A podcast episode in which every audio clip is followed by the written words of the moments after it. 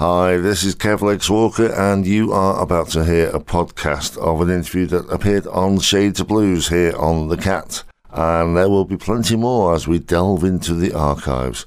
Sit back and enjoy. And with the wonders of modern science, we should now be joined all the way from Vancouver by Brad Curtis of the Sometimes Six Band. Brad, how are you doing? Hello from Vancouver, Kevin. Uh, we're a little bit wet here in Vancouver, but otherwise we're doing great. Thanks. Thank you so much for agreeing to do this. My pleasure to do this, Jen. Uh, it's a great opportunity to uh, say hello to uh, everyone listening out there right now. Oh, right. Uh, right. The name of the band, I know where it comes from, but would you care to tell our lovely listeners how you came by it? Well, back in 2002, we were trying to decide on a name for the band, and I remember brainstorming the idea with my oldest daughter, and she asked me, uh, Dad, how many members are in the band? And I said, well, sometimes six members. Um, because at the time we had Mary McLaughlin on guitar and our original drummer, uh, Doug George, and myself on bass vocals. And we had a saxophone player would sit in with us occasionally. We had uh, a keyboardist, and we also had another guitar player would sometimes sit in. So in total, it gave us uh, six members sometimes hence the name Sometimes Six. Well, I didn't know that. You learn something every day. You do, don't you? you released the album Hoodoo Shake a few months ago. Are you able to relax now the promotional activity is coming down? Uh, yes, uh, we are starting to relax a little bit now uh, since most of the promotional work is finished. Um, you know, uh, a lot of the work was done through social media and uh, contacting DJs and program directors that way, and then uh, either having them download our songs on the internet or sending out uh, CDs to them through the mail. Uh, so yeah, being a musician is a lot different than when we first formed the band. Mm, yes, I can relate to that. I'm of a certain age as well. Uh, when you first formed the band, just over 10 years ago, uh, it was more of a, a, rock blues band influenced by the likes of Hendrix and Cream and Stevie Ray Vaughan. Did you ever get to see Stevie Ray live? No, I never did get to see Stevie live, um, but I do remember him being a huge influence on me when I was uh, about 15, I think was the first time I saw him on television. And there was just something about the way he played, the way he sounded, and the amount of emotion that he could convey through his playing. So, yeah, Stevie Ray Vaughan had a uh, huge influence on me uh, in the initial stages of my uh, musical career. Cool. Some of the songs on the albums are, on the album are reworkings of ones you recorded before. Thinking of tracks like "The Edge of Darkness" and "Shades of Blue." Do you have any plans to release the original versions as a sort of anthology collection? Yeah, "The Edge of Darkness" and "Shades of Blue" are two songs that we have multiple recordings of. The version that you hear on the uh, Hoodoo Shake is a studio version uh, of both songs, and both songs feature the backup vocals of Andy Cooley and Ellen Vanderhoven.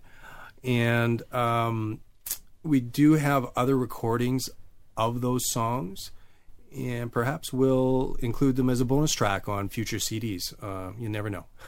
Is there a particular track you enjoy playing live? You know, one that when you're coming up to it in the set list, you think, yes. Well, when we're playing in clubs, the songs that I like to play are ones that get people up dancing, like the Hoodoo Shake yeah. and uh, the Edge of Darkness. And when we're playing outside in a festival situation, uh, some of the songs that are good for that are Jazzy Hippie uh, and Hey Stranger, uh, a little more reflective and laid back. Mm-hmm. Mm, you can't beat a good bit of a bop, can you? uh, now, you released three live albums recorded over the years at the Yale. I'm guessing that that's a special venue for you. Uh, why is that? Yes, we recorded three live albums at the Yale Hotel here in Vancouver, BC, Canada.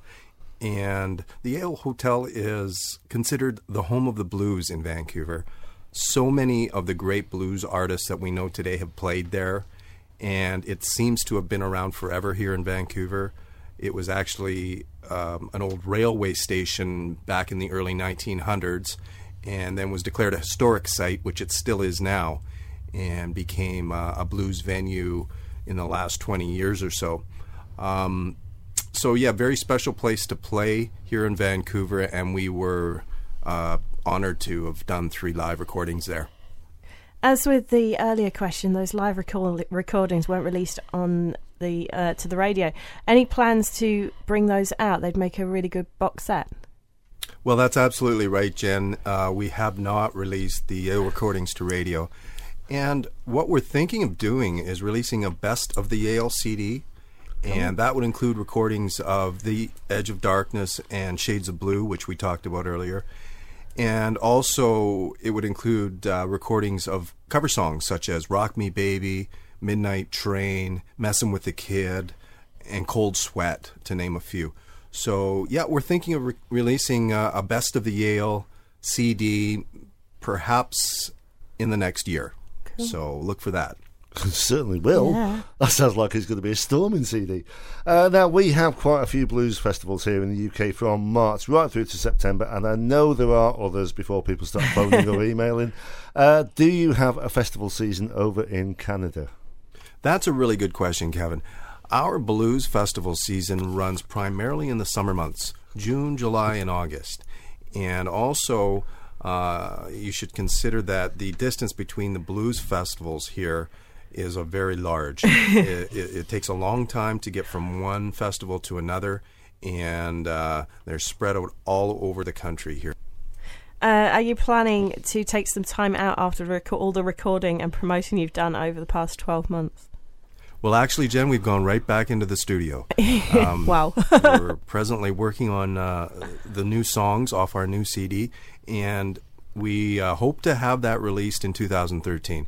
Uh, really excited about it, and uh, I've got some great new songs coming out, and uh, so you can look for that sometime this year. Mm, even more to look out for. it's going to be a busy year. Uh, now, we normally finish by asking our overseas friends if they plan to tour over here, but I know you are actively looking for gigs and venues. Uh, how's that going? Well, it's something we're working towards. Uh, touring in England would be a, just a great opportunity for us to meet all the people that we've met since uh, we released our CD in uh, August. You know, all the DJs, including yourself, Kevin, Jen, and uh, program directors and promoters that we've met. Um, it would be just a great opportunity. And uh, yeah, so it's something we're working towards, and uh, hopefully we can uh, pull it off uh, sometime in 2014, we're thinking. Cool. If you do make it over here, you must give us a call and we'll meet up for a chat. Absolutely, Jen. It would be wonderful to meet you in person. Uh, looking forward to it. Okay, well, thank you so much for this, Beth. Very welcome, Kevin. Uh, thanks so much for having me here on your show. Uh, all the best to you. Okay, all the best to you, and uh, hope to see you on our shows very soon. Take care, Brad. Bye. Bye. Thank you. And I hope you enjoyed that little interview there. And there will be more as we record more for the show. And we are going to delve into the archives and pull some of the old ones out as well. So, plenty more to come. And of course, if you want to hear the whole show, there is always Listen Again. I'll see you next time. Take care.